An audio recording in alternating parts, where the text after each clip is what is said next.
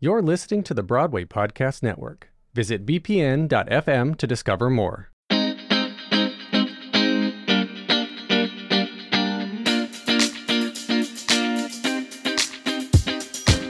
Welcome to Why I'll Never Make It, a lighthearted podcast that takes a revealing look at a career in the entertainment industry, featuring stories and conversations with those on stage and backstage, on screen and behind the scenes.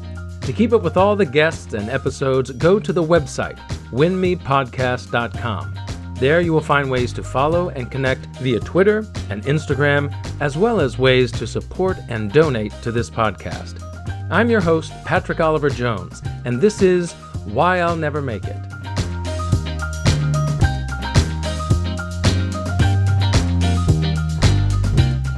Well, hello, and welcome to another episode of Why I'll Never Make It. Thanks for joining me here today. Well, the award season is now in high gear with all the major theater nominations are out the Drama Desk, the Outer Critics Circle, the Drama League, and of course, the mother of them all, the Tonys. So, from social media and online advertising to billboards, news articles, and yes, even podcast. Everyone seems to be uh, promoting and talking about all the hottest shows and also some noticeable omissions from this year's nominee lists. So, today I'm going to be jumping into the deep end as well, talking about some of the current Broadway darlings. And joining me will be Dr. Broadway herself to also discuss the history that went into making Broadway what it is today, as well as some of the backstory to the Tony Awards. Now, Dr. Broadway, also known as Kristin Stultz Pressley, is a musical theater historian. And as you would guess, one of Broadway's biggest fans. And as a passionate and energetic presenter, Pressley has taught theater at every level, from preschool all the way up to university. And yes, she is an actual doctor with a PhD in theater and film studies.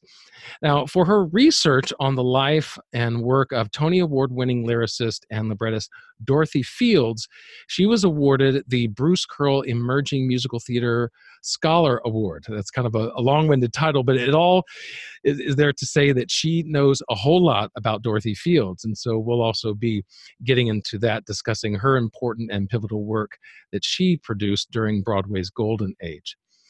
You know, Stephen Sondheim once wrote that work is what you do for others, and art is what you do for yourself. And and as for uh, for Dr. Broadway, that's exactly what she loves about being a musical theater historian. And it also informs her ongoing mission, which is to educate theater goers in order to enhance theater going.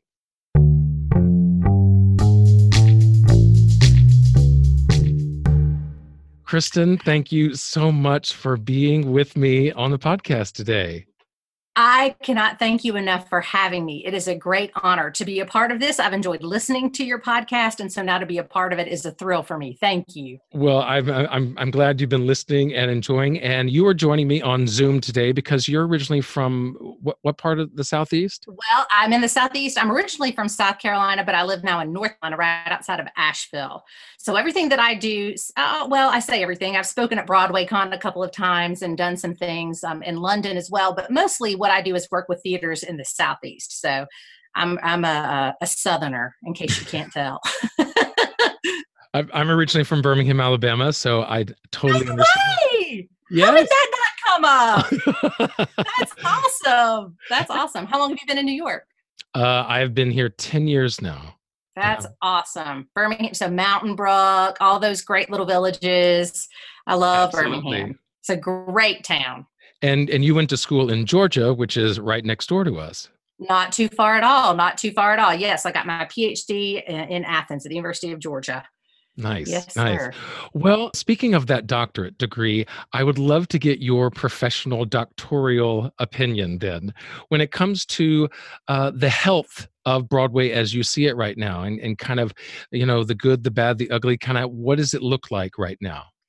You know, I think one great indicator of Broadway's health is its viewership. And if you look right now at uh, just this past week, uh, about 328,000 tickets were sold to Broadway shows for over $40 million, and the average ticket price was $122 each. I think that's a really, really, uh, really positive sign for the health of Broadway.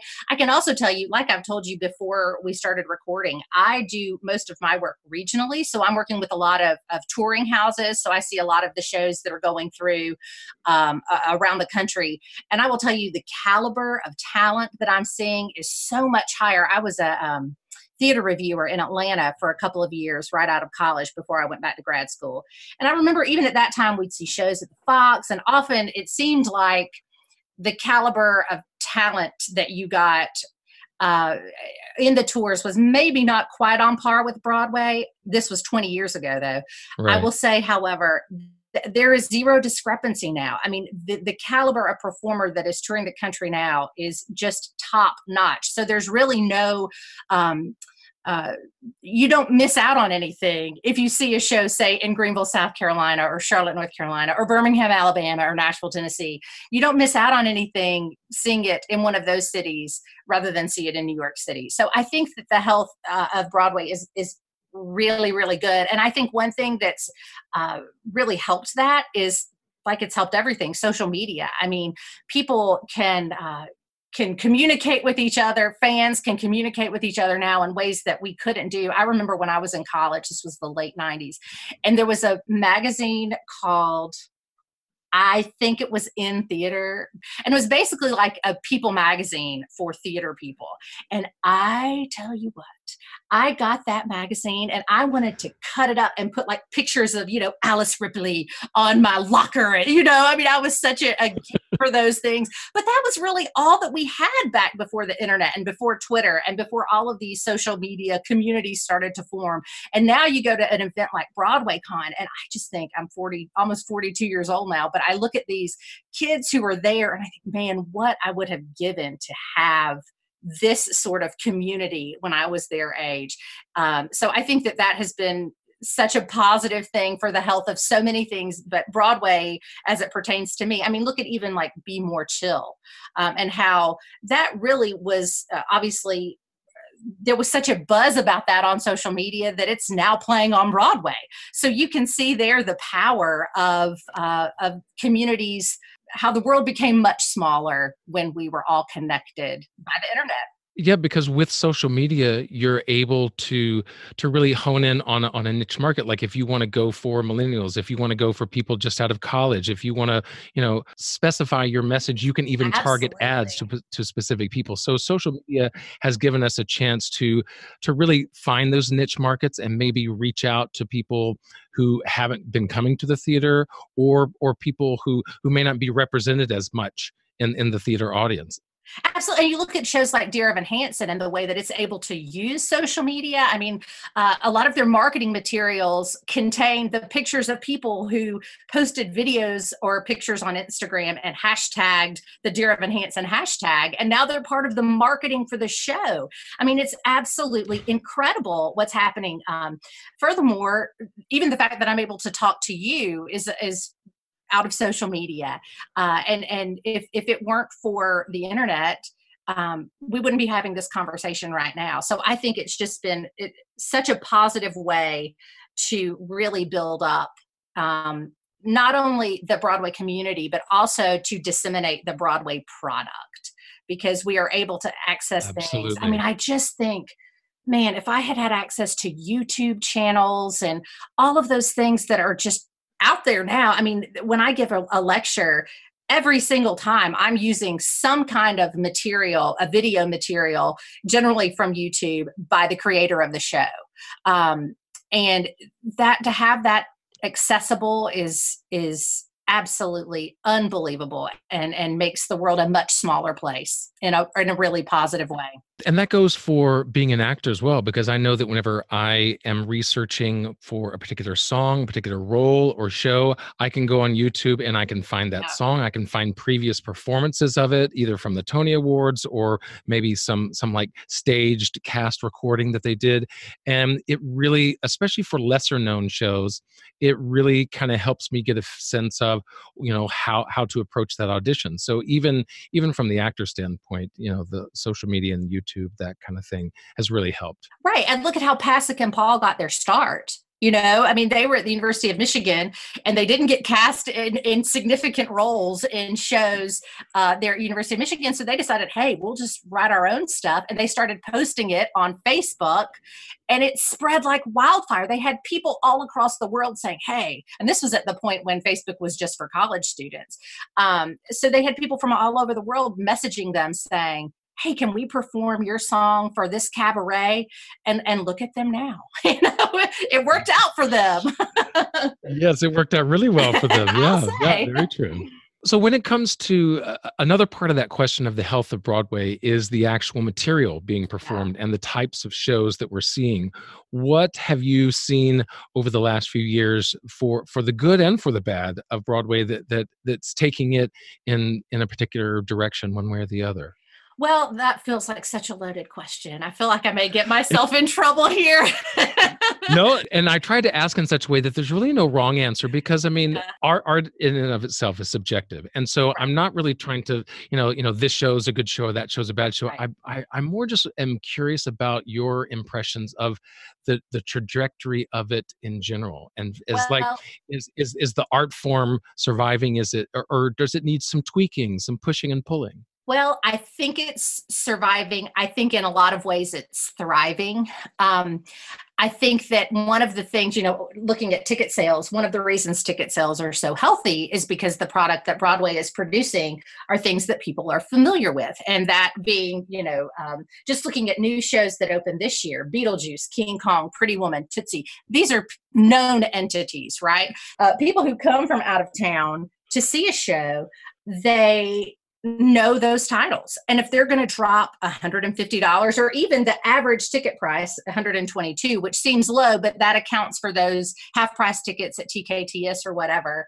Um, if they're going to drop a huge amount of money, that's a big part of their vacation budget. They want a known entity, right? They feel more comfortable risking $150 per person on something that they know. So, say Pretty Woman or Mamma Mia, for instance, one of the longest running musicals of all time, which, though it wasn't a known story, it was definitely a known catalog of music. Or Jersey Boys, same thing. Mm-hmm. So, one of the ways that Broadway is selling so robustly at this point is they're giving the audience known entities, whether that is through uh, taking films and adapting them to musicals. When I was a kid, it was the other way around. And historically, it was always the other way around. If you had a great musical, it was then made into a movie. And now it's happening in reverse. Um, or taking a known catalog of music. This this year alone, Ain't Too Proud, um, the Temptations musical opened, the Cher show, Head Over Heels with music by the Go Go's.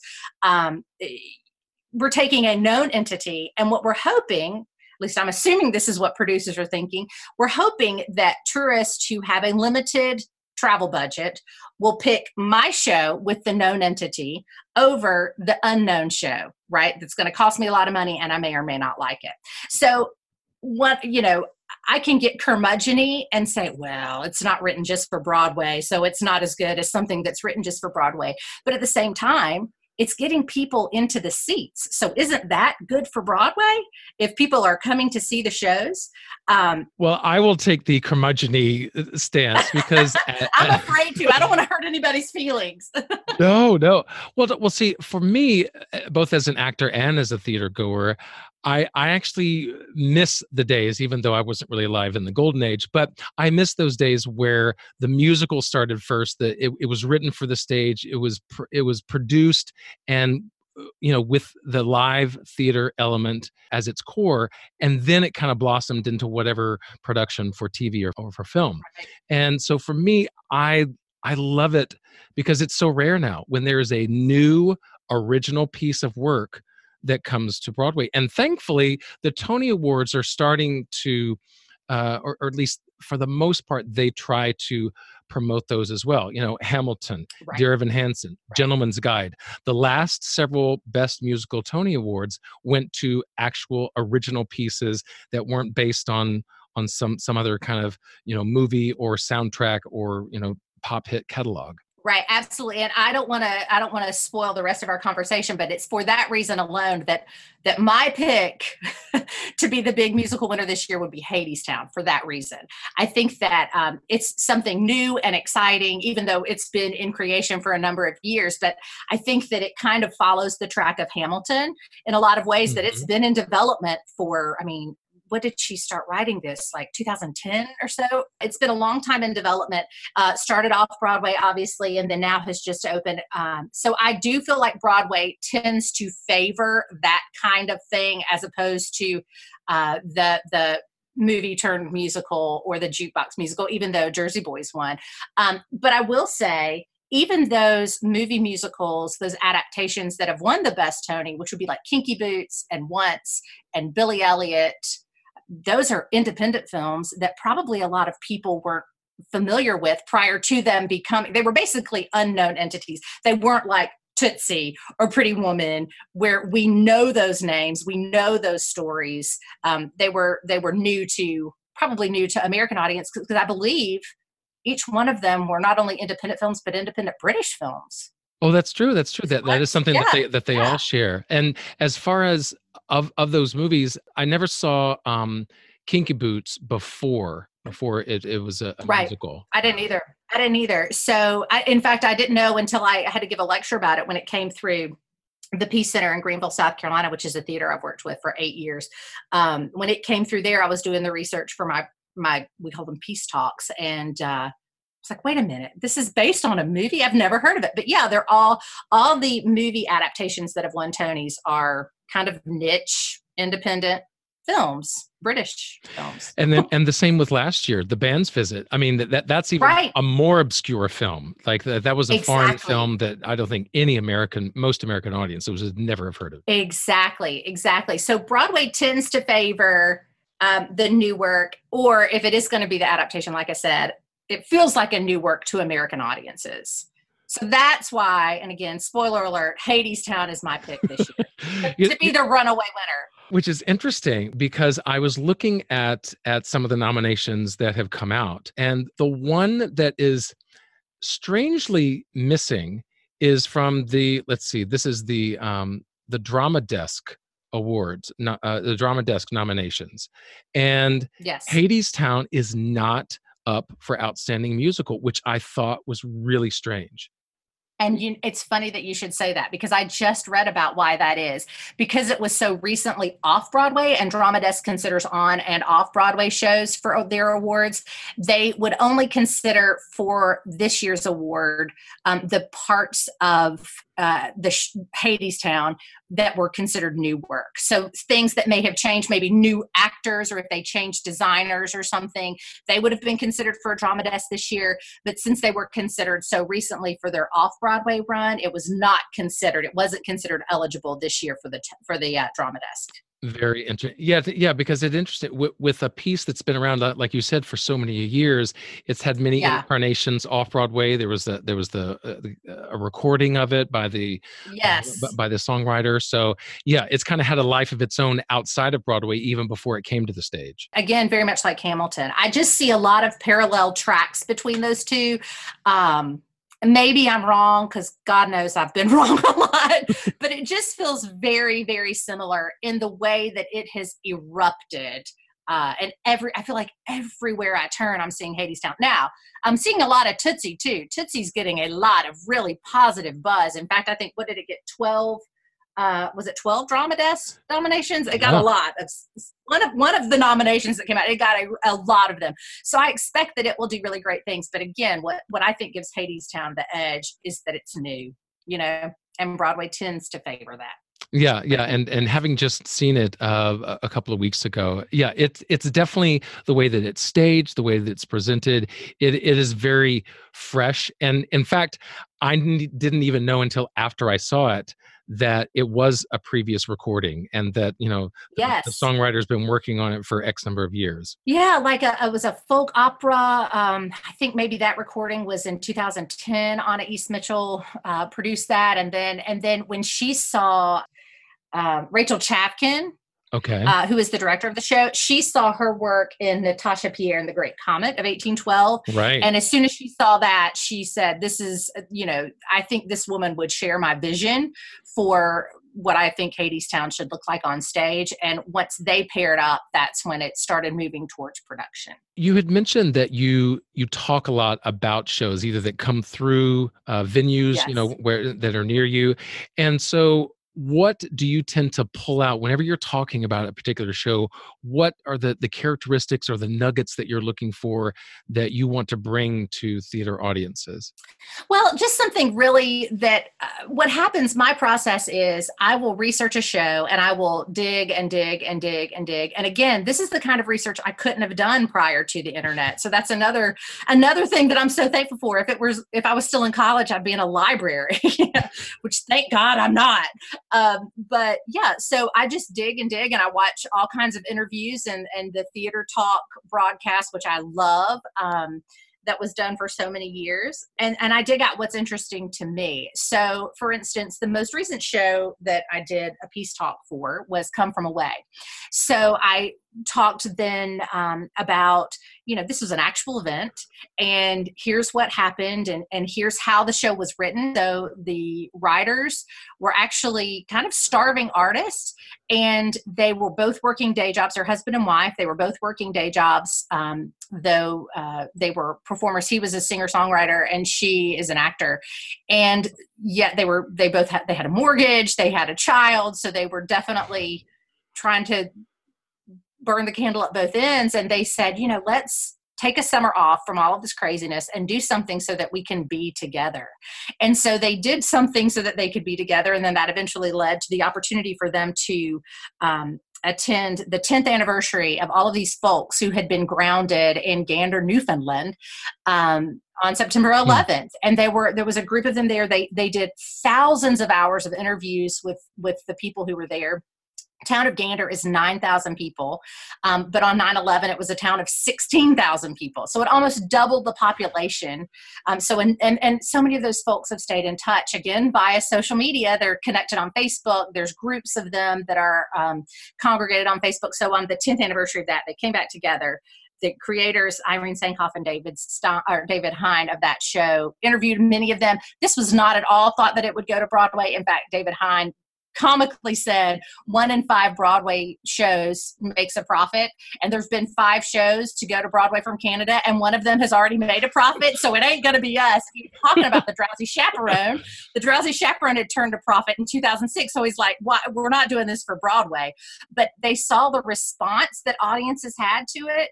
Um, and and and so the first showing was at a college uh, in 2012, and then in 2013 it was there again, and and then went through La Jolla Playhouse and talking about kind of the Right. trajectory of how it got to Broadway and how it was created. But I really focused in that talk a lot about Sankoff and Hein and their backstory and how uh, their 2000 uh, or their September 11th story even and how that informed their writing of the musical about the aftermath of 9/11. Uh, so it really just is anything that I think is interesting. I assume my audience will think is interesting, um, and it, it it absolutely informs. I say educating theater goers to enhance theater going because I really think that the more that you know about a musical or a show, any show, my my niche is musical theater, but any show, the more deeply you're going to enjoy that show when you see it. So, for instance, when you know the backstory of how uh, Sankoff and Hein came to write it, when you know that it was based on an actual event, when you know that they originally thought Right. it's not going to be a musical, it'll be a, a documentary play, kind of like the Laramie Project. Well, then you understand why they're they're talking directly to the audience. When you know that Irene Sankoff uh, was an actor herself and wanted to create kind of an actor's playground, you understand why she has people playing so many different roles in the musical and playing often against type because she wanted she's an actor and she wanted to flex her muscles so she wanted to give the performers in her show an opportunity to flex theirs so i think that when you know that it's you just enjoy it so much more. Yeah. Uh, so that's what I do with every show that comes through um, for whatever tack I take in that in that lecture there are 6,000 other roads, other little rabbit trails I could follow. There's so much information out there and it's all so interesting. Yeah, yeah. So I just choose what's most interesting. Yeah, and that's that's really I think the the only way you can really approach it because if you someone who knows the musical theater and is and is well educated in the art and craft of it if you find it interesting then certainly someone who's coming at it with fresh eyes someone who may not know that much is certainly going to to find it interesting and something they didn't know and a different way of looking right. at a show or, or a piece as you said yeah and coming at it from an actor standpoint come from away with such an interesting piece because there were no stars in it it was a, a, a one act, basically, 90 minutes straight through. And I think almost all of the actors never leave the stage. They just kind of rearrange some chairs the stage kind of moves lighting That's they right. go to this side to that side and and like you said they put on a hat or a vest and then they're a new character and so it was a very different yes. kind of musical and and a lot of people thought it was going to win best music or at least could have yeah, I definitely think it. I mean, it's it's all a it's all a thing of timing. You know, I, I heard Lin-Manuel Miranda say one of the reasons why they did they waited to open until the following season is because they wanted Fun Home to have its moment. So there's definitely um, there's a, an element of timing to it. And I, I, thought also Waitress, you know, was up against Hamilton, I believe, if I'm not mistaken. And I remember thinking at the time, oh, that's just bad timing, you know, because it's such a great, fun show based on an independent film. Um, but back to your point about Come From Away, I hate to go back to it, but I just saw it. So it's fresh on my memory. But you mentioned the fact that it's just a, a 90 minute one act. And the reason for that is originally in its development, it was a regular two act show with a break for intermission. But at some point in its development, and I'm not sure exactly at what point, but at some point, the director said, you know what? Stops the action. It does doesn't work. Those people in Gander did not get a break for that whole week that the come from awayers were there. So why should we give the audience a break? And they just made it one straight one straight kind of marathon sort of show and it really works it really works but that's another one of those things that when you under you might think oh well they probably just had 90 minutes of material but no it, that's not true in fact it was no, i'm sure they had a lot of oh, music oh, yeah thousands of hours thousands of hours.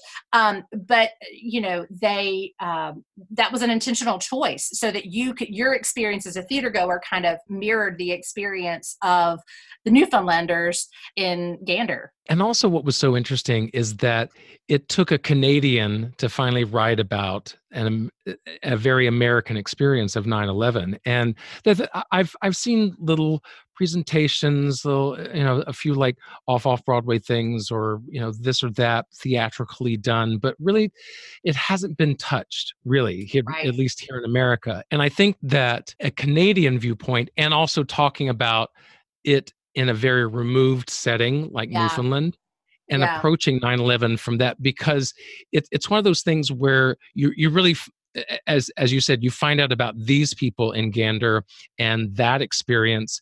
And then there's that moment where we finally start to talk about what what someone experienced and what they were feeling about you know a relative or someone in you know when yeah. they were trying to call someone or you know and you you finally kind of have those few minutes where okay now we're going to address what actually happened yeah uh, you know, to, to those twin towers think that's a great point that I had not thought of. The um, they had a distance that um, an American wouldn't have had.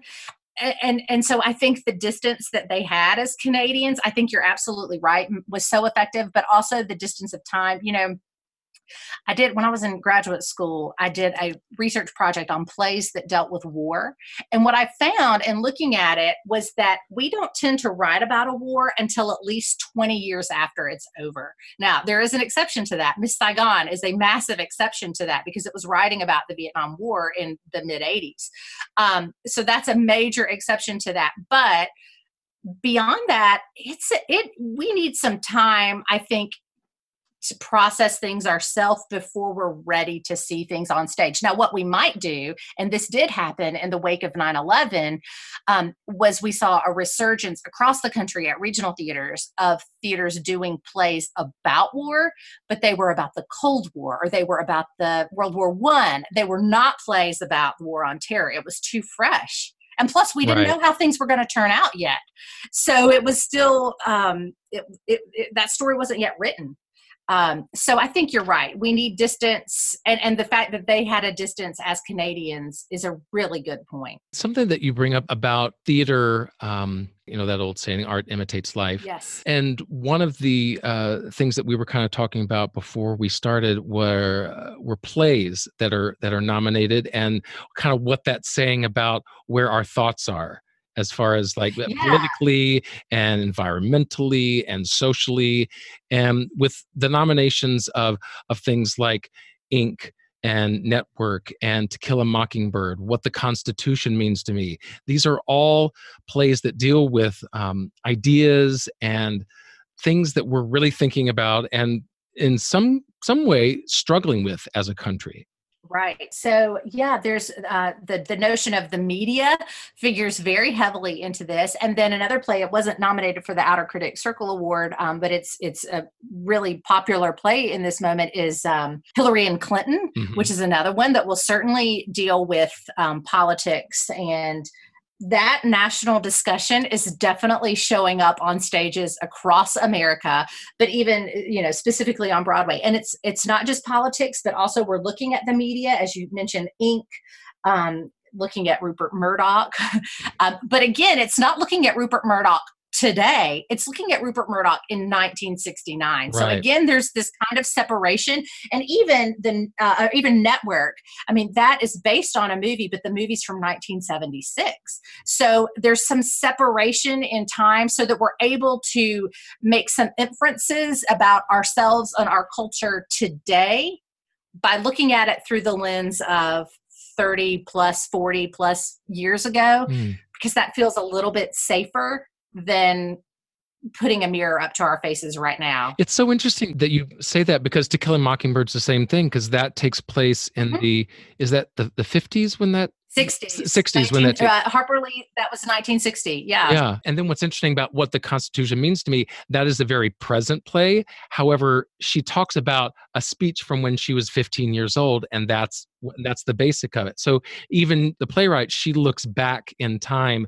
to talk about something that's happening right now well, and you know, eh, think about it. How many times you see, I don't know, it might be a tweet or you might hear a joke after something has happened and somebody says, oh, too soon, too soon. Right. And you know, that's really, there's a lot of truth to that because we need time we don't necessarily like it when things hit too close to home. It's uncomfortable for us and it may be instructive for us, but it's nonetheless uncomfortable for us. So when you remove things and make it, I know I saw a couple of years ago the the Best Man, which was an awesome show with James Earl Jones in it. Um, see that would have been 2012 and uh, it was it was a revival of a play but it was talking about the 19 i want to say 1960 election um, so the democratic national convention in 1960 and yet it was there were so many moments when I turned to my husband and said, "Oh wow, you know that still applies," and it, you, you know your your hair kind of stands up on its edge when you look at the fact that uh, there is nothing new under the sun. But even when you listen to Hamilton and you think about the things that they were grappling with back at the creation of this country are still the things that we're grappling with, you know, all these hundreds of years after the creation of our country. Uh, so it's it's it's really interesting how those things show up in in the art that we produce.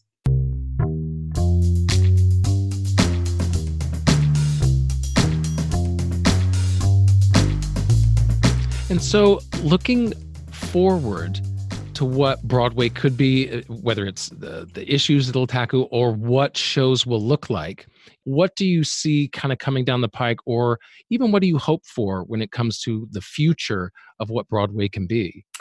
Well, there's an economic component to that, uh, and that is the more that shows cost to produce, the less likely they are to get produced because the longer they're going to have to run to recoup that investment. And there's a reason why Irving Berlin said there's no business like show business because it is, in fact, a business. And so I think that there is I'm not sure how much farther that we can go. I mean, I, I, know that there are artists out there who have the capability to go as far as we want to go, but can the economy of Broadway sustain that? I don't know. But I also think to go back to shows like Come From Away, which is not there's not really any bells and whistles to that show like you pointed out i mean it is it is people in chairs and those chairs become whatever we want those chairs to be even i think the um, recent revival of the color of the color purple was uh, yeah the color purple i, I thought of the yeah, same thing chairs. It was very it was chairs it was very basic and it was beautiful. I mean that show stayed with me for eh, eh, eh, you know i don't know if this is your experience but oftentimes because i see so much theater i wake up the next day and go on with my life. There have been a handful of shows that that sit with me and that i marinate on for weeks to come and the color purple was one of those shows where i just it just stayed in my bones. But it was very very simple. So i don't think that audiences demand i think audiences are sophisticated enough to understand that there is a distinction between a film experience and a live theater experience. And I remember thinking when Spider Man, I mean, I love Julie Taymor. I love her. I think she's a genius. Uh, obviously, she's a genius. It's not just I think that. The world knows she's a genius. But I would say that um, as we were doing things with Spider Man, that I, I, remember thinking maybe these things shouldn't be done on a stage. Um, Th- that's that's exactly what what I was thinking when I when yeah. I because I, I I got rush tickets, so I paid twenty five bucks, and this was two years into its preview. Uh, right. You know, still, right? Yes. And so, yes. and so I, I, I was like up, up in the balcony, and I'm just like watching it, and you know, fortunately, there were no technical or nobody fell on his head. yeah, yeah. So fortunately, that wasn't the case. But just the piece itself, it was it, it seemed like so much effort went into the the stunts which which were rather amazing yeah. and also went into the projections which unfortunately i don't think added to it at all and so there, there were just there were just elements where so much time and money went into it that it seemed to fall short of of the basics of well is the music good? Is are, right. are the singers uh, uh, uh, cast correctly? Is the story being told? And the basics of it kind of lost its way in all the spectacle. Right. And right, that right, right, I think it can be a big problem. I, I haven't seen King Kong, but I've heard that that's kind of the same thing. That right. so much energy went into the puppetry, and it's amazing, and what they do with this creature on stage.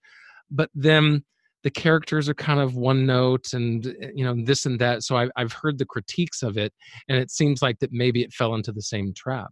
Yeah, I, I think so. And like I said, I think that theater goers are obviously sophisticated enough to know this is a live show and I expect something different because the live experience is so much richer than a film experience. And so, you know, for my money, I'd rather see a you know bare bones show like the color purple or come from away um, and have that live moment that that you know a great theater philosopher called it the ghost because you can't define it and you can't see it but that interaction between audience and um, performer then to go to see something where i'm like well that's really cool. I'm so impressed that they can do that but you know do they need to do that? So i do think that there's an economy to it. I think that at some point those types of things are going to be so expensive that they're going to be cost prohibitive. Now, again, I may be wrong because we haven't gotten there yet, but um,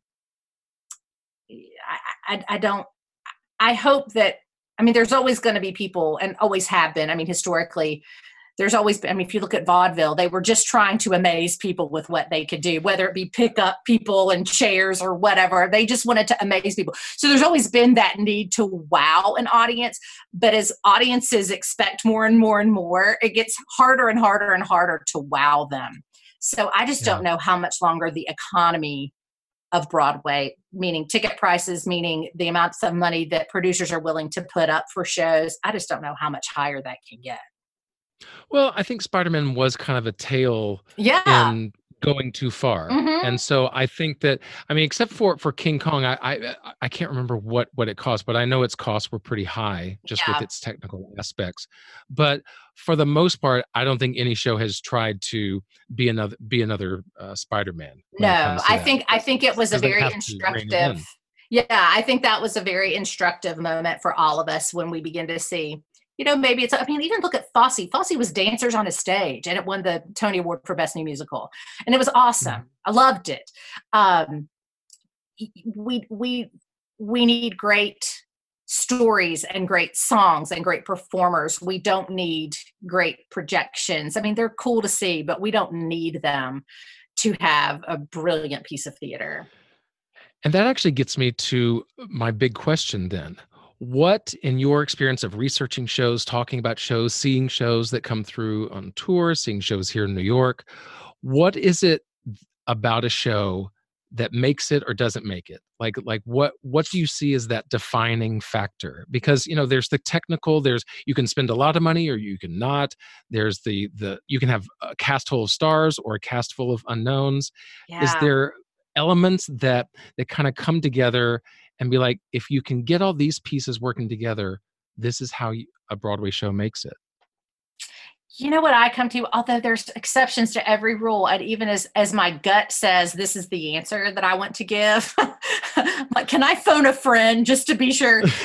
But as my gut says, the play's the thing, the story. If it has a great story, if it has characters that we love and want that we want to know, and I give you a reason that I that not the only reason that I say this, but one of the reasons that I say that there was a show that I saw, and it was a Kander and Ebb show, brand new, 19, in 1998, called Steel Pier. It mm-hmm. had the most spectacularly beautiful music. It starred Karen Ziemba, who is, I mean, a light. I mean, effervescent on stage. She was so beautiful. Is so beautiful. I, I I'm such a fan of hers. She was the uh, leading lady. It had um, uh, Gregory Harrison was one of the leading men. Kristin Chenoweth, I think it was her second Broadway show. She was in it in a in a small part, and then the the guy who played his name on the sh- in the show was Flyboy Bill Kelly, and I, he's passed away since, and I cannot think of his name. But nonetheless, it had a great cast brilliant music the scenes i mean the settings gorgeous. It was gorgeous. Everything about it technically was beautiful. The choreography was exquisite. But the story like i remember i was a 21 year old college senior i guess when i saw it and i remember my dad having to explain to me nuances of the story. I just didn't understand it and my mom we were both like what wait what he was an angel what you know we just the story didn't work and so in spite of the fact that everything about this show and i still listen to the music and it still gives me chill bumps and i still remember karen ziemba standing on that stage with her first entrance and just like an aura of glory around her. I will never forget that entrance.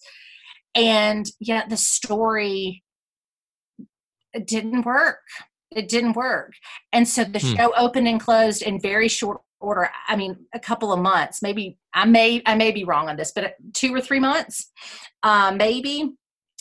So that's what I keep thinking is, isn't it Shakespeare who said the play's the thing? And that's what I keep coming back to the story. How good is the story? Now, having said that, uh, you know, I could give just as many examples of stories or beautiful stories that are told so well but don't work for reasons who knows why. But but if I have to give an answer, I think it's the story.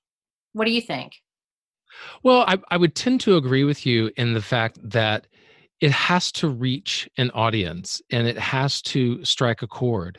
And just thinking back to some of the musicals that have won previously, I mean, Dear Evan Hansen, I think, is, is the best example of that. It just struck a chord Yeah. with with people of that age group but i think also of parents dealing with that age group and and so i think that there was something for everyone of you know i relate to that i've been through that you know my kids going through that or my friends are going through that Right. depending on who you were i think when a show strikes a chord but an emotional element to a show is so kind of elusive and ethereal it's like how do you find that ghost. It's the ghost. You Yeah. can't define it. Yeah, exactly. Yeah, be- exactly. because like you said that like music is such a part of that and that Kander and Ebb show beautiful music but if you get lost in the story then the music gets lost with it as Yeah. well Yeah, exactly. Exactly. But even, you know, go back to Hamilton, and I feel like we all talk so much about Hamilton these days. Why is that story about the founding of the United States so compelling and not just,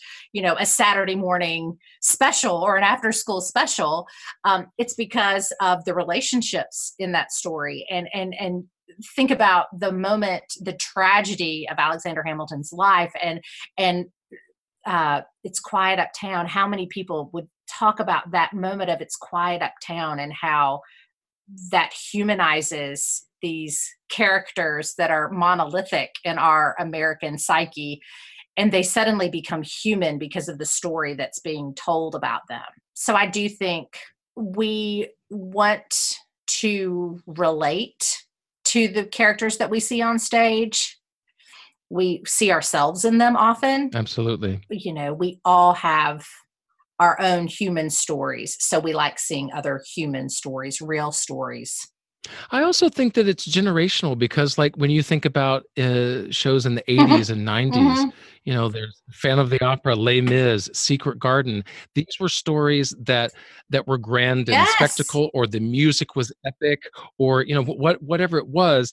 That they they were trying to just kind of either take you away from the you know, you know get you Right. out of you know whatever whatever you walked in from they, they were trying to just Right. escape you know escapism in, in theater whereas now i think we want to feel like we're Yeah. pulled in and we're like a part of it and we're and so i also think that the theater goers now just expect something a little different and more intimate no matter how big a show is they want an intimacy where they feel a part of it Well, and can we, eh, you know, if we want to go way far back, I mean, that's been kind of the cycle that American theater has been on from the very beginning. But I love that you point out the hugeness of 80s musicals because you're right, Miss Saigon, Les Mis, um, Cats. I mean, these were huge uh, spectacles of musicals, just like our huge hair and our, you know, huge parachute pants in the 80s.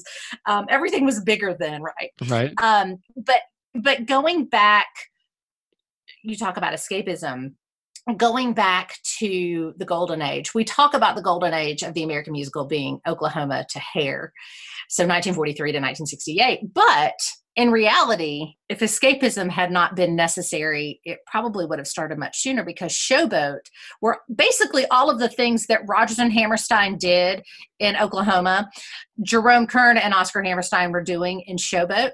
And Showboat, which premiered in December of 1927, was hugely popular. But what happened in 1929? The stock market crashed. Mm. And so suddenly nobody wants to go to the theater to think and feel and see a great story, right? Suddenly they want to see Ziegfeld's Follies dancing, dancing girls in, you know, in fancy clothes. um, they want the escapism. That's when we get the returns like the Cole Porter music, you know, like anything goes. Um, the very escape escapism sort of genre um, because it mirrored what was happening um, in the world at the time. People, the people who could afford to go to the theater throughout the Great Depression, didn't want to be reminded of depressing things. They wanted to be, they wanted their money to entertain them and take them away. So that's definitely um, reflected in theater as well. But even today, about stories is think about how often we hear the phrase in uh, authenticity. That's a Yeah. real buzzword right now. So maybe that's kind of subconsciously in my mind as I think it's got to be about the story and the characters. It's got to be about that because I'm thinking authenticity. Um, and maybe in the 80s, there was nothing authentic about the 80s. I don't know. some beautiful music though i Oh, mean i still sure. consider les mis to be one of the best musicals ever Completely agree. And, I will say also for Phantom, the Phantom of the Opera was the first show I ever saw on Broadway. Uh, it opened, I believe, 1987. I saw it in 1991. I saw it again with my nieces when I was in town for Broadway Con in 2018, and it is just as breathtaking. I mean, it just Mhm. does not age. It is breathtaking. So yeah, I agree. Th- those musicals, some of them have stood the time. It's funny um, to prepare for this. I was looking through some nominees though, and there are a lot of 1980s nominees that do not stand up, but there are many that do. So we'll focus on those. Very true. So, so looking back on on Tony Awards, uh, I, I, I went all the way back to, Yeah. to the beginning. I was kind of looking up, you know, 1947, Yeah. which is when it all began. Right. And when when the Tony Awards began, they really were more more of just like a night out, an evening to, to uh, like, hey, let's get all the the big actors and let's have a, a dinner. They handed out cigarette lighters right. and money clips for the men and what was it? Uh, kind of compacts for the women. Yes a compact Yes. a makeup compact for the women so so i mean they they didn't have awards or anything it was more just trinkets yeah. of of things yeah. and uh and, and- so it's interesting how far the tony awards have come now now it's basically a marketing machine Right. And, and you know that's absolutely right. And that really started in 1967 because the american theater wing which had produced the tony awards starting in 1947 they found themselves in some financial straits. So they went to the um, what is now the broadway league which was basically a league of producers theatrical producers and they said can you help us? Uh, and so that's when it became a national nationally televised broadcast was in 1967 and um, the the American Theater Wing made money that year. Um, it was, I believe, thirty percent of uh, the televisions that were on at that time slot. It was in April or March. It was in the spring, earlier in the spring rather than in June at that point. Um, and like 30% of the televisions that were on at that time were tuned in to the Tony Awards. Now, how about that there's a couple of things there's a couple of reasons for that there weren't as many tvs there weren't as many channels but nonetheless that's pretty compelling. Um, and it was enough of a success that it continued i mean it continues to this day uh, as a nationally broadcast event. Um, but it's always been that you know when the american theater wing started it it was to award excellence in theater. And then when they partnered with what is now the broadway league the Broadway League, of course, wants to sell tickets because they are producers. And like I said, there is no business like show business. And so they have been at odds from day one. And if you if you look back over the past 50 years of their relationship or whatever it's been you'll see every couple of years the tony awards uh, or the american theater wing and the broadway league are going to split up. They can't come to terms. In fact in the mid 80s there was talk of the broadway league starting their own award show called the billies instead of the tonys named for william shakespeare. So there's they just they're like they're like an angry married couple who cannot get along. Right? But but it seems to be in more modern times they're getting along better. But um yeah the american theater wing generally speaking wants it to be about art and the the craft of creating excellent theater and the broadway league wants it to Wants be to make money. yep Yeah. exactly exactly. That kind of comes back to what you were saying before about the economics of theater are always going to be tied into where it goes artistically. Right and absolutely. And I, I mean you know i mean but but but that's why there's off off broadway off broadway Right. to kind of take those risks to it, it doesn't require as much money. You, you can kind of like fiddle with things and do a bare bones stage and kind of see what works. Right. But broadway then there's a certain level of expectation. Costs go up expectations go up. Well, and you know, for a number of years, off Broadway producers now, um, when the Tony Awards was started in 1947, there really wasn't an off Broadway. Off Broadway was beginning at that point, but there really wasn't this uh, reaction against mainstream commercial theater um, yet, but it was starting. But it really came more in the 50s and 60s. So when they specified that it was for excellence in Broadway, there was no they weren't trying to exclude off broadway there just wasn't an off broadway so there has been some conversation over the past decades that maybe they should um, allow off broadway shows to be considered for the tony award. Uh, you can imagine you know it moves the needle in terms of ticket sales so it's a great financial boon to those who win the tony award. Um, and and off broadway obviously would love to have the prestige that comes. It's the only it's the only nationally recognized theater award. I mean, granted, we have the Drama Desk and we have the Outer Critic Circle Awards and, and, and those Drama League, and these are wonderful things and, and great honors to those who win them, but they're not Tony Awards. If you ask the average person on the street what's the National Theater Award, they're going to say Tony Awards. That's the one that they know. Right. So, yeah, yeah um, you'll ask them about what, what, the Obie Awards and be like, what's right. that? What's an Obie Award? Exactly. What's an Obie Award? So there's been some there was conversation for that for a number of years about that for a number of years, and in fact, Isabelle Stevenson, who was the um, president of the wing for I mean I think from like 1966 until 1998 for a long, long time.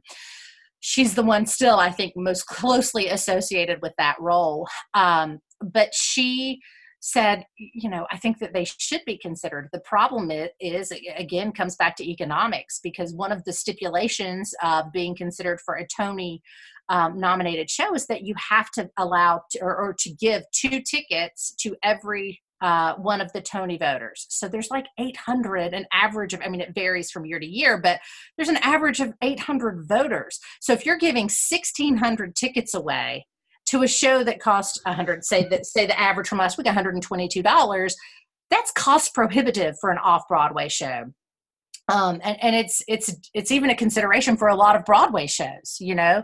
Um, and yet, in order to be considered for a Tony, you have to be able to do that. So one of the ways around that is the Obies Obies came around in 1989, and they were sponsored at the time by the Village Voice.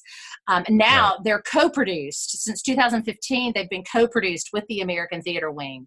So I think that's a way to kind of end that conversation where the American Theater Wing does acknowledge off Broadway and the great things that they're doing, but it saves the producers of off Broadway shows from having to go to the incredible expense. I mean, it could be a $100,000 or more a show just in tickets. Um, and off Broadway shows don't have that kind of a budget, most of them. Uh, right, so, exactly. So I think that that was finally resolved. Well, what's interesting, one of the the trivial facts that I found was that there was one exception that when the Tony Awards gave an off Broadway award. I do not know the answer to this. What is it? It was to, and I I may not be saying her name right, but Lottie Lenya. Oh yeah, Lottie Lenya. Uh, yeah. Yeah, from Three Penny Opera. Okay, okay. She was nominated. She was nominated for feature actress, and I I believe I, I can't remember if she won, but she was definitely nominated. But the Three Penny Opera itself won a special Tony Award for its presentations. It, it, it was one of the special Tony huh. Awards given that year. I did so not know that. The, the only exception where the Tony Awards honored an off Broadway production. How about that? That's interesting. And yeah, that is another way I think that they've given themselves an out is they allow themselves to present those special Tonys so that um, if there's anything exceptional, they're able to recognize it without you know having to go through the typical process. And what i love about researching and, and i'm sure you find this too is that you find those little nuggets of like what? I never even thought that this would have happened. Oh, yeah. so i was looking up tony you know you think tony awards it's given to producers actors directors correct uh, everyone involved. I know what you're going to say. There are tony awards given to people who had nothing yeah. to do with, with making a show. Yes. The, the most interesting interesting ones I thought, and, and again, this comes back to that that first one, 1947, was Vincent Sardi yes. of the famous Sardi's restaurant. Yes. And he was given it for promoting theater and having a comforting home for artists to go to. like, like that was the reason that they gave, right, right. and which is which is which is still true. And I I didn't realize this till a few years back, but they still on Wednesdays in between shows, there's like a ten dollar lunch given to any any artist that comes in in between no shows. Kidding. I did not know that. Yeah. Well, okay. I thought I thought what you were going to say was going to go back to the um, to that first Tony Awards when they gave an award to a dentist and his wife who attended shoe salesman. Oh, was it a shoe salesman? um, it, who uh, attended every opening night that Broadway season. Yeah. Yeah. I mean, like I feel like I could have had one for having the most cast recordings when I was right, in college. Right. You know what I mean? Like that's what they, they gave they could give it for whatever they want to do. And even what's interesting, it's so how how differently it works now is that the shows that were um that were presented that night in 1947 were shows like Oklahoma, which had been running since 1943, right. and Carousel been running since 1945. So it definitely now other others like Brigadoon and Finian's Rainbow, they were new to that season, but there was definitely not the structure in place that we have today. No, not at all. I, I found the wording. So interesting. I found that it was Ira and Rita Katzenberg. That was their name, the couple. Katzenberg. And the reason, this is the quote enthusiasm as inveterate first nighters. So for. Years and years and years it. and years they had they had gone t- and and were in the first row of every opening night to every show on Broadway. And so th- so they were they were being honored. And and and I was reading Of course, they should get a sterling Of silver course. compact and a 14 karat gold cigarette lighter. and, and I was reading and I was reading it was on Playbill. Here we go. That is So yeah, so Playbill is where I said retired shoe manufacturer. So that that that's what Playbill Okay, says. okay. So here's what it says. They had attended opening nights, always in the same front row seats for three decades. And Mr. Katzenberg was Wow. bald. He always spread a handkerchief over his head just as the curtain rose to avoid catching a cold. I love it. I want to be. I want to see a musical about the Katzenbergs. Just call it Right? Katzenbergs. Just call it that. And he's going to have a handkerchief on his head the whole time. The the next sentence is really what got me, you know, as if producers don't get a bad enough name. many, many years later, it was producer David Merrick who refused the Katzenbergs their row A opening night seats. Quote, I don't want those two mummies who fall asleep distracting my actors. Well, you know, Merrick was famous for not giving a you know what what people said. So that sounds like just about like what he would say. Yeah, Well, I tell you what, there's no such thing as bad publicity, right? right? But you know, it's funny that at this first Tony Awards, they were giving awards for people who went to every opening night and and and things like that. Because later, one of the riffs that, and again, it's it's all you know when negotiations fall through when it would come time for the tony award for the theater wing and broadway league to renegotiate of course they're going to say well we can't work with them because they're too blah blah blah or they're too this that. But one of the things that they said what the american theater wing said we don't think that awards should be given to the um, uh, the publisher of Playbill or the president of an advertising agency. We think it should be for excellence and artistry only. Like, okay, do you? Do you? Ira Katzenberg says otherwise.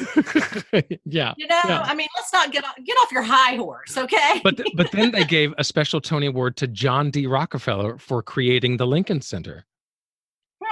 Yeah, Mm. that was 1960. Well, I feel like he deserved that. Yeah, You I- know? the Lincoln Center. I- it's it's it's almost like a two block radius or, or three block radius, yeah. and I mean you have you have the opera there, you have the ballet there, you have uh, at least one or two off Broadway. You have the the Broadway House, Lincoln Center. you- I mean, you Yep. there's and, and then you have the the other venue that has concerts coming through or And the Library for Performing, New York Public Library for Performing Arts. Right as a- a- well. yeah just i mean so there's so many things that are happening arts wise right there in the lincoln Mhm. center so it's kind of it's kind of an amazing just little microcosm of the entire new york theater scene Mhm. Absolutely. Absolutely. Yeah. so i mean you know if you're going to give if you're going to give a, a tony award to a businessman i guess that that's a, that's as good a reason as any That's acceptable. I think that's acceptable. I'm going to give him a pass on that one. I would have voted yes for that.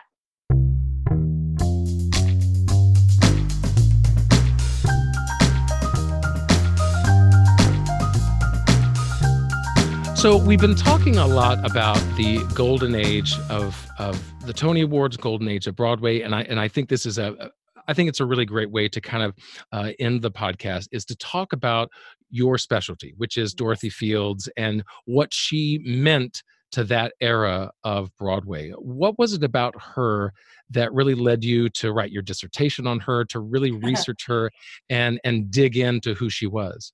I'm going to tell you the gospel truth, and it is one word prayer. I prayed so hard. I was so nervous about writing a master's thesis when I went to graduate school. My poor advisor can tell you, I would sit in her office from like the first week of classes saying, What am I going to write about? What am I going to write about? And I knew that I wanted it to be musical theater. I knew that I wanted it to be um, golden age because that was the stuff that I loved mostly. So I would say, I was like, Cole Porter, what about Stephen Sondheim, early Sondheim? What about Irving Berlin and everything? She she would very kindly, because she's the sweetest woman alive, but she would make it known that that had been done. I needed something that had not been done.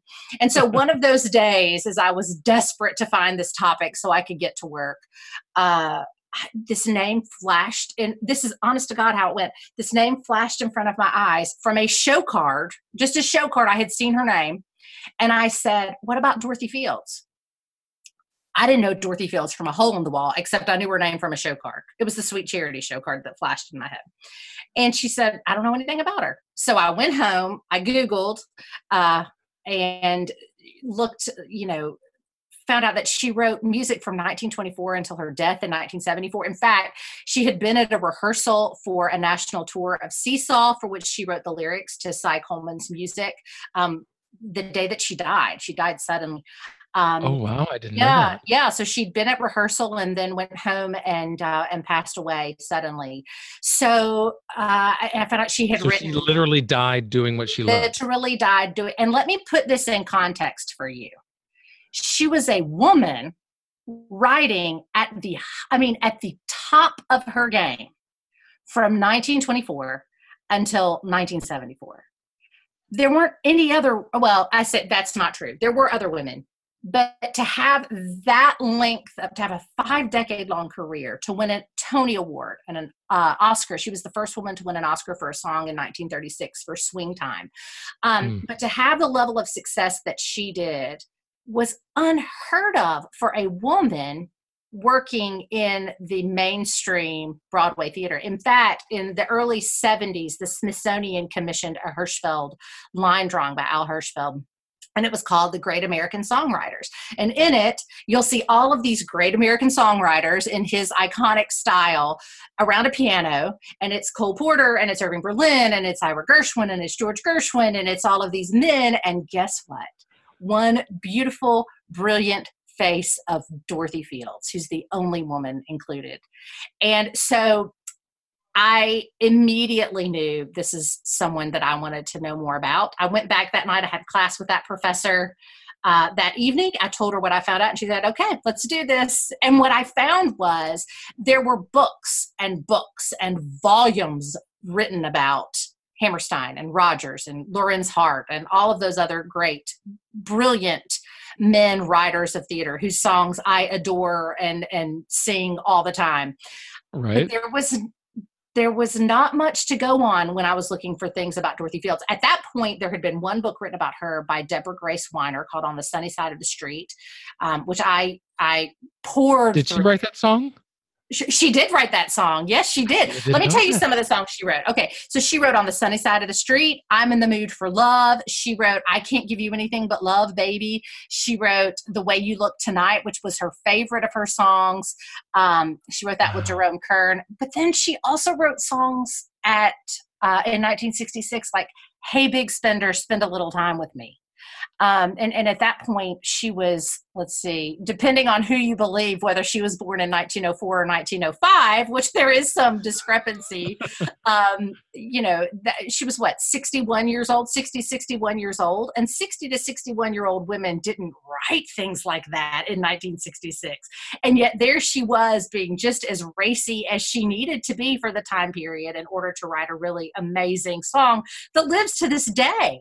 Um, so she is she is an amazing and incredible woman who like so many amazing and incredible women throughout the history of theater and throughout history in general has been largely forgotten and mm. so, through my master's thesis and my doctoral dissertation, it has become a goal of mine to be sure that she is no longer forgotten, uh, but that she is restored to her rightful place in the canon of musical theater creators. And in fact, again, like I said, it all goes back to Hamilton. When I hear that lyric, Angelica Schuyler sings, I'll, I'll, bear with me because I don't want to get it wrong. Every other founding father story gets told. Every other founding father gets to grow old. Guess who I think about? I think of that image that Al Hirschfeld line drawing where there's all these other brilliant men who wrote brilliant music that we all know and love. And we all know their stories and we've all read their biographies and we all have their collected lyrics on our bookshelves. So those founding fathers get to grow old. Why hasn't Dorothy Fields gotten to? Well, that yeah. is my mission to make sure that she gets to grow old and that her story gets told. So here well, I go. And, and, Yes. and Sorry, I would I can with talk all day about this. Well, of- well, of course, you spent years researching her, and I, I would say that I agree with you that when I think of that that golden age, 30s, 40s, 50s, and the and the songwriters, I mean, yeah, it's it's a bunch of men, and then I do I had heard of Dorothy uh, Dorothy Fields, so she wasn't an unknown name because I've you know being a singer myself, I I see those composers on you know right under the title of sheet music, Yeah. so I I knew her name, but as far as the whole the, the history, the stories, and everything. I know the Hammersteins and Rodgers and Sondheims and all that. I don't know her story. I know her name. So I know she was a person, but I really don't know her, her Right. story. Yeah, and she's got an incredible story. Um, in fact, she is an incredible woman, and I am so thrilled to uh, recently have been contracted to write a book uh, about her life. But uh, in 2010, a musicologist named Charlotte Greenspan wrote a book called "Pick Yourself Up," which she also wrote. Um, that that lyric. Um, which was quoted by President Obama in his first inaugural address.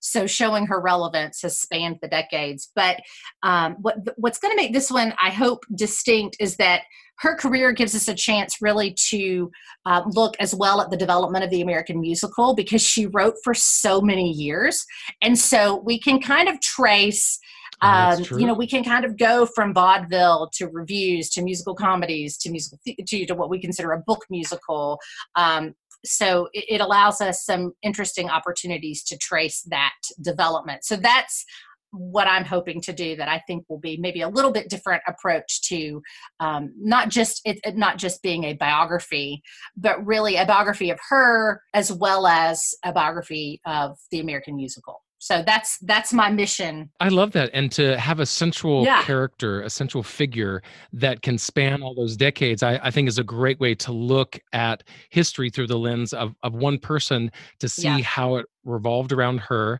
and also how how her music changed through those decades as well. I think I think that's a great way. I'm so glad you said that because one of the things that's so amazing about her is that she was able to write songs that were, you know, popular in the 20s as well as uh, as well as you know, like I said, 1966, she writes "Hey Big Spender." So she adapted her style. Um, she worked with men like Jerome Kern, who we think of as one of the fathers of the American musical theater. But then she was working as a 60 year old woman with a 25 year old Cy Coleman, who was known for his jazzy kind of music.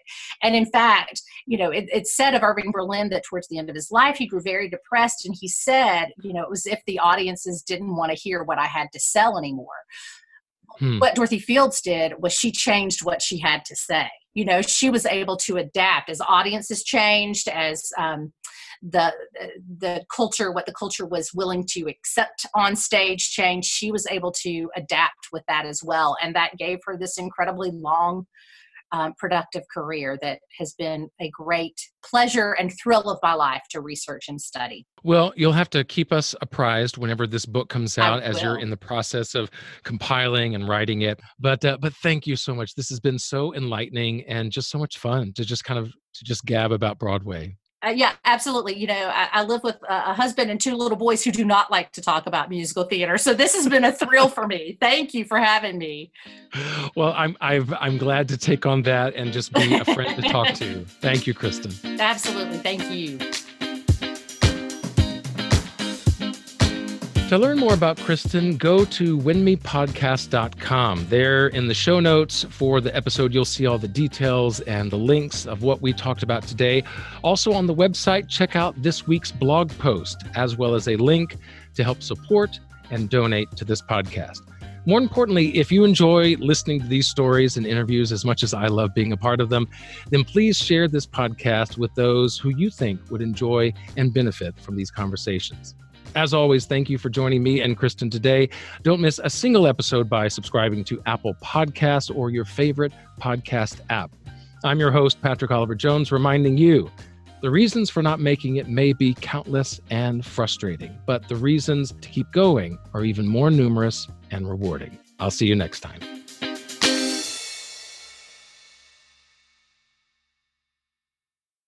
Hey, it's Leslie Odom Jr. here on the Broadway Podcast Network to tell you about the Rise Theater Directory, a program of Maestra Music. Rise is a national online resource designed to connect and empower backstage and administrative and creative theater professionals from underrepresented backgrounds.